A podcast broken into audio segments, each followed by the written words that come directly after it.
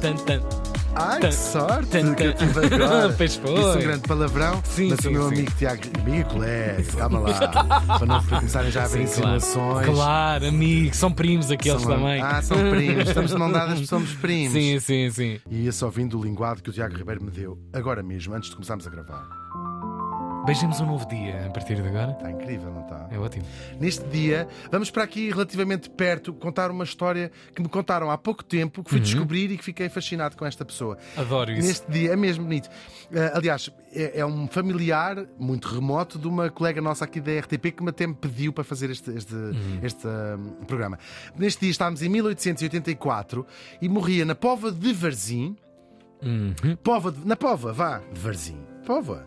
Aos 67 anos. Estamos ali nos. eu- as pessoas podem ter escapado porque eu disse depressa. 1884, eu tinha 67 anos. Falamos do pescador que era conhecido como o Cego do Maio, um homem mesmo fascinante. Uau. Ele chamava-se José Rodrigues Maio e nasceu em 1817, também lá na Póvoa, numa família de pescadores, como praticamente toda a gente desta, desta terra. Toda a gente não, mas.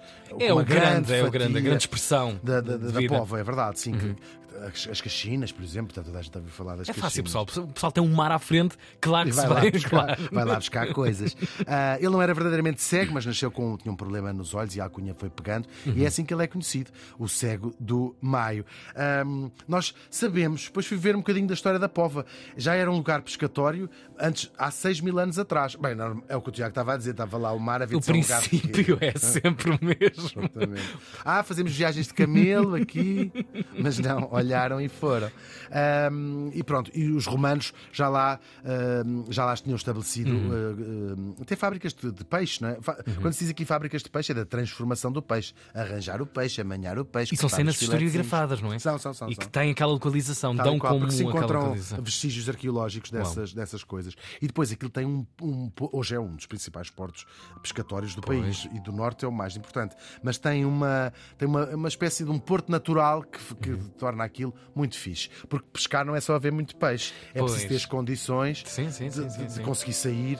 Ah, aliás, sabes bem isso, Claro, vives claro, num- numa, numa ilha que é, E de cada vez que o homem interfere arquitetonicamente nessa, mal. corre sempre mal. Às vezes há necessidade, a tua ilha tem isso, é de construir portos, não é? Ou portos de abrigo, porque o mar é uma coisa que não é nada fácil. Não, Não é, é? nada fácil. Às vezes passa-se da cabeça. Passa-se mesmo. Quando E vamos- começam lá a apertar-lhe os caldos. É mesmo, e vamos falar dessa história. Depois, a Pova, durante os- os, eh, a expansão naval, aquilo que nós na escola aprendíamos como os descobrimentos, ah, a Pova ganha uma importância enorme. Aqui já não na pesca, mas na construção naval. Era daqui que saíram muitos dos navios que fizeram essa, que foram espalhados pelo mundo todo, do navio e das pessoas. Claro, esta, a navegação acaba, acabava por ser uma coisa nova em Portugal. Havia eh, é um país com uma costa gigante, portanto, Claro. claro que é um país de pescadores. Mas esta coisa de navegar era relativamente nova e, portanto, havia os, os barcos grandes e iam buscar à Póvoa os, muitos dos pilotos que comandavam essas, essas naus, porque eram homens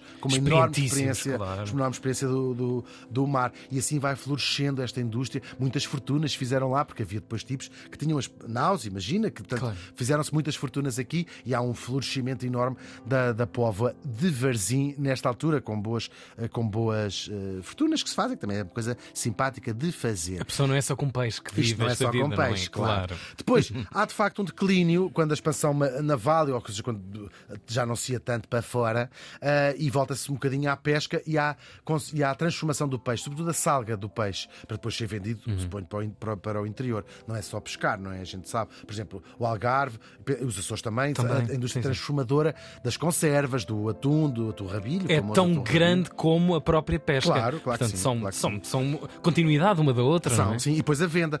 E nem são as mesmas pessoas, é uma, é uma cadeia de- Sim, sim, de- sim. quase de produção, não é? Claro. Umas pescam, atiram lá para dentro para a terra, as mulheres apanham. Outros cospem vender. espinhas. É uma que imagem. de.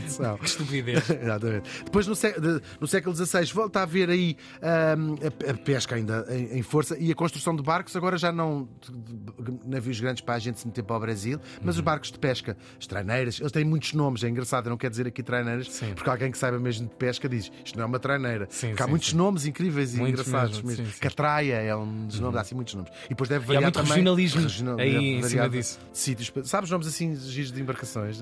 adorava não sei, saber. também não é um sei. mundo não sei muito. Sim, mas sim, é um sim. mundo fascinante, mesmo, mesmo. Às vezes adorava fazer, há umas que pode-se fazer e até é barato. Eh, tens é que tirar algum tempo à vida. Podes passar três meses a bordo de um, na- de um navio cargueiro. Uhum. Eh, pagas. É, é muito barato. Dão-te um camar- camarotezinho, não tens que tra- trabalhar no navio. Sim. E podes ir. É mesmo barato comparado com isto de avião. de Mas sítio qualquer. fisicamente deve ser O um, Gonçalo Cadilho, que escre- escreveu sobre isso, é um, é um grande viajante. viajante. Sim, sim. Já fez essa, já fez isso e outras pessoas com certeza também não inventou ele isso. Mas acho que- transatlântico, eh, sabes, em particular. ah, não, não sei Depois dizer onde é que não foi, é? Claro. mas é incrível passar três meses no mar, não é? Sozi- Sozinho, não, está lá mais pessoas, mas dentro da tua cabeça. É uma Sim. viagem que me fascina muito. Tens é que tirar três meses à vida. É Pedes baixa sem vencimento. Isso é vencimento, Ou dizes está- estás. Olha, dói-me a cabeça maternidade. hoje, um pé amanhã, maternidade. Maternidade é perfeito. Diz assim, eu devo estar à espera de bebê. Há pessoas que estão irritadas com a nossa, a nossa conversa. Depois, século XVIII, começa a ser famoso num- o iodo e as algas da Póvoa. E forma-se os banhos da Póvoa. Era um sítio de, veran... de veraneio, não, de iam, iam à praia os aristocratas da cidade do Porto e das outras cidades ali à volta, Vila do Conto, essas zonas. Mas realmente é incrível, a ser- diga-se. A pessoa dá ali uma, uma banhada e lampe-se um bocadinho no braço e percebe isto aqui é diferente. Isto faz, isto faz bem. Isto faz bem. Faz mesmo. E eu-se lá, eh, terapêuticos, como se fossem umas termas naturais. Claro, não é? claro. Bem, as outras termas também são naturais, acho eu. Bem, mas estas é do mar. Século XIX, transforma-se na verdadeira praia da burguesia, abre o seu casino, tem teatros, ah, recebe reis, o rei Carlos Alberto, que vivia Uhum. ah, no Porto. Portanto, grande concentração económica também ali, de dinheiro, não é? Muito, ali a passar. Como veraneio, como zona Claro, de veraneio no claro. verão. E depois muita gente, os intelectuais escreviam lá, o Ramalho Ortigão escreve sobre isto, começava, começou a ser uma zona de veraneio da alta burguesia Uhum. ah, do Porto. E depois, claro. ah, ao mesmo tempo que lá estavam também os pescadores e aquilo formava uma enorme família, deviam-se comer todos uns aos outros. Graças a Deus. Entre uma bola de Berlim Sim. e uma mine geladinha na areia. Quem nunca? Claro. Quem nunca? O verão é assim mesmo. É o ver- o verão, O verão numa é- frase. é, é. Chegamos aos finais do século XIX e a Póvoa tem um enorme problema, talvez outros sítios também, a sobrepesca. Quase Ok. gastou o- As sardinhas disseram assim. Pariu, não sei o quê, vamos embora e foram para outras Aqui não paragens. É um, é um drama. Aliás, hoje É um em dia é drama. um drama ainda. Sim, Isto sim, foi sim. no final do século XIX. portanto, Aliás, e hoje a, 100 pla- anos. a prática da leg- legislação a trabalhar nesse sentido cada vez mais, eh, mais apertada. É, foi exatamente esse o problema, porque ah, não havia legislação, Pois. então as, as as malhas cada vez mais apertadas matavam também os peixes bebés e aquilo foi um problema sério. E Pois. claro. Sempre que há estes problemas de- de- de- na pesca, sofrem imenso os pescadores, não é? Que vivem do mar mesmo, não, não é fortunas, não é? Depois, ah, ainda em 1892, há um temporal ah, enorme. Aqui já tinha morrido eh, o, o homem de quem já vou falar a seguir. Há um temporal muito grande, ah, dia 27 de fevereiro de 1892. É a maior fatalidade conhecida ali na, na, na Pova. Nós de vez em quando ouvimos falar, não é? Os- Um barco que se perde e que morrem pessoas. Aliás, estas zonas é muito vulgar as, as mulheres, sobretudo, estarem todas vestidas de preto, como acontece na Nazaré, porque praticamente não há ninguém que não tenha perdido alguém Enlutado, no, no claro. mar. Não sei se, tens essa, se isso também acontece Sim. nos Açores. mas- Tremendamente, sim, claro, sim, claro. claro. Que é, é aquelas figuras que, quase a Amália conta, é? que fala no seu. No seu O barómetro seu de, de fé aumenta nesses lugares. Pois, pois, claro que sim. Realmente, também só quando uma pessoa se vê perdida no meio de um oceano é que percebe que tem que se agarrar a qualquer coisa. É mesmo, e aquelas imagens que, É uma que cena vêm, muito nos, sensível, nos sim. barcos, isso tudo. Yeah. E essas figuras que são as viúvas e as órfãs de, de- Os que ficam em terra. que ficam em terra na- na- nas, nas praias, é, é muito comovente. Uh, Barco Negro, esse fado da Amália, que fala precisamente dessas, dessas figuras também.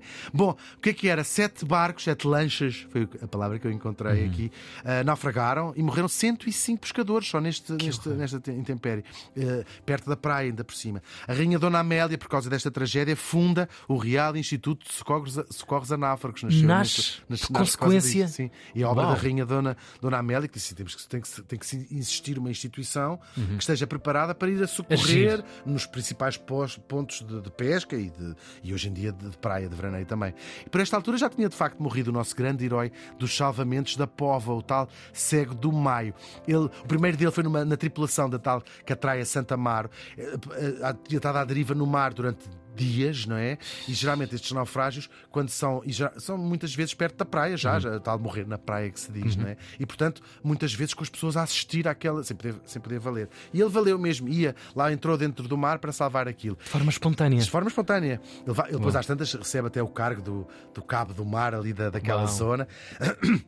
Lá ia com um machado, eh, coisa, para não sei se era para nadar mais depressa. Bem, entrou lá no mar e transformava-se. Ele que era um homem muito pacato, muito querido, quando entrava no mar, transformava-se. não é? Sim, e, e ralhar- gritar com o mar, gritar com os barcos. E este primeiro salvamento é muito emocionante. Estava um pai e um filho a afogar-se.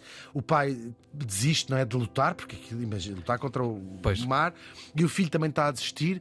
E ele grita-lhe assim: Se desistes, eu mato-te. Com imensa graça. E lá salvou os dois e salvou estas, estas pessoas. Que herói! Nas, até acho que a China, sim, incrível. Ahm, recebe assim a sua primeira medalha, de muitas medalhas que ele recebeu. Vai até receber das mãos do rei Dom Luís a de Cavaleiro da Ordem da Torre Espada, mais alta condecoração Isto era uma coisa falada Imenso, nacionalmente, ok. todos, ok. Era uma figura pública mesmo. Dos mais de 80 salvamentos que ele terá feito ao longo da sua vida, que respondem pelo menos, pelo menos o mesmo número de pessoas, não é? Talvez mais Uau. do que isto.